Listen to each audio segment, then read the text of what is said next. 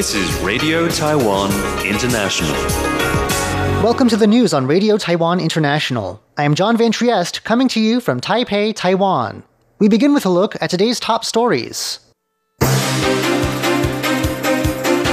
A group of Taiwanese and British lawmakers expressed concerns over the London School of Economics decision to relabel Taiwan as part of China on a campus sculpture. President Tsai Ing wen says her government's agricultural policy is taking care of Taiwan's farmers. And trade between Taiwan and Italy hit a record high in 2018, reaching a total value of more than 5 billion US dollars. But first, today's top story.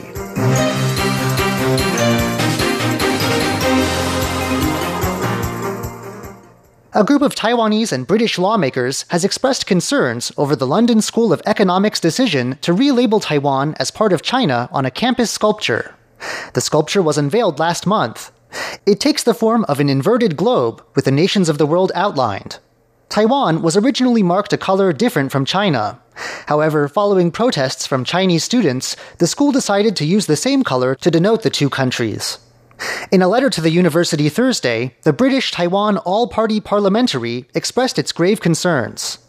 The group's two co chairs said that Taiwan has never been part of China, adding that the school's decision runs counter to British government policy. Taiwan's foreign ministry has also sent the university a letter protesting its decision. Meanwhile, Taiwanese students studying in the UK have launched a petition condemning the move. President Tsai Ing wen says her government's agricultural policy is taking care of Taiwan's farmers. In a Facebook post Friday, the president said the Agricultural Council has begun offering higher subsidies to farmers who purchase agricultural machinery. The total amount farmers can receive has risen from 400 million NT dollars, or 13.3 million US dollars, to 800 million NT dollars, or 26.6 million US dollars. Tsai also said that agricultural exports have hit a 20 year high and that the government will work hard to increase exports and food processing to boost revenues. To protect farmers' income, Tsai said the government has also pushed for a registry system that guarantees incomes while lowering production risks. Tsai said an all out effort has been made to prevent and manage rice blast, a fungus that causes serious damage to rice crops. She said that certain agricultural restrictions have been scrapped, giving farmers more flexibility. Meanwhile, Tsai said that other benefits for farmers, such as health insurance, occupational disaster insurance, and retirement schemes, are also in place. The president has spent Thursday and Friday visiting farmers in Taiwan's central and southern regions. Trade between Taiwan and Italy hit a record high in 2018, reaching a total value of more than 5 billion US dollars. During a press conference, Taiwan's representative to Italy, Andrea Lee, said that Taiwan is Italy's fifth biggest Asian trade partner. He said Taiwanese companies invested close to 800 million US dollars in Italy last year, and that this figure is likely to keep growing. Lee also said Taiwan's EVA Air is looking to start flights between Taipei and Milan, which will facilitate bilateral exchanges. However, he said that a tourism imbalance remains between the two countries. Each year, around 200,000 Taiwanese nationals visit Italy. By contrast, fewer than 20,000 Italians come to Taiwan. Lee says he hopes Taiwan's office in Italy will work to promote Taiwan's tourism industry. The presidential office is gearing up to host a concert in downtown Taipei on Saturday night. This will be the first concert hosted by the office to allow unrestricted access to the public. Groups and organizations helping disadvantaged citizens will bring those who might not otherwise have access to concerts. In addition, the ambassadors of 11 allied nations and representatives from 23 other countries are scheduled to attend. The show will combine music with visual displays. These will feature animation and scenes from the late photographer Qi Bolin's cinematic masterpiece, Beyond Beauty Taiwan from Above. These displays will be shown on a 100 meter long screen made up of 150,000 LED lights. An 11 year old Burmese girl with golden Goldenhar syndrome is enjoying better vision after receiving medical treatment in Taiwan. Golden Goldenhar syndrome is a rare congenital defect affecting the development of the eyes, ears, and spine. The condition affects roughly one in every 50,000 children. Thanks to a medical team at the Taiwan based China Medical University, one girl with the condition is seeing improvements. This 11 year old girl came from Myanmar to receive treatment. After several months of surgery, her vision problems have significantly lessened. Her right ear has also been reconstructed using material taken from ribs. At a press conference in Taipei on Wednesday, the girl thanked Taiwan for giving her a better life. The surgery required coordination from experts in several different branches of medicine. The total cost of the operation is 100,000 US dollars, with an international conglomerate covering the bills.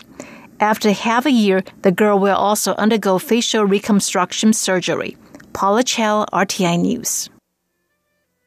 Taiwan is in the middle of a long weekend, which can only mean one thing large crowds of travelers on the move.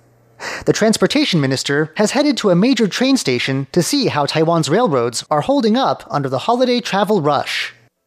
This year, Children's Day and the Tomb Sweeping Festival fall back to back. Plenty of people are taking advantage of the resulting long weekend for travel, especially since the Tomb Sweeping Festival is a time for heading back to one's hometown. Taiwan's railroads are doing their best to ease the crush of travelers, boosting the number of services by around 12% over the weekend. To make sure the railroads are coping well, Transportation Minister Lin Jialong headed to the station serving the central city of Changhua on Thursday. There, the number of passengers had already surged by more than 50%. Lin's arrival brought even more traffic to the station. To celebrate Children's Day, Lin gave out free toys to people purchasing lunch at one stand. Some parents brought their children over just to greet the minister and get a little Children's Day present. John Van Trieste, RTI News. Who's the fastest senior citizen in the world? 77 year old Taiwanese athlete Xu Yongzheng has claimed that title after winning big at a global track and field event.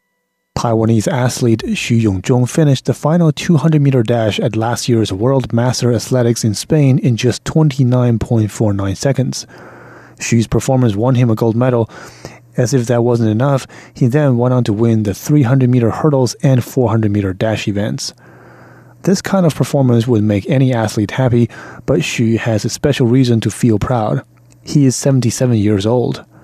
Xu said he became deeply emotional at the award ceremony, watching Taiwan's flag raise as the national anthem played.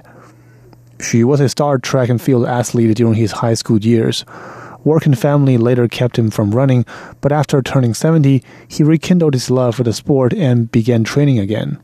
He says he looks forward to break records at future events and to competing into his 80s. Jake Chen, RTI News. Students at Ilan County's Yueming Elementary School are hoping to raise money for a graduation trip to Japan. That's after an incident last year that attracted media attention and saw these students making an unexpected Japanese friend. During a beach cleaning activity, some students from the school found a camera that had drifted ashore.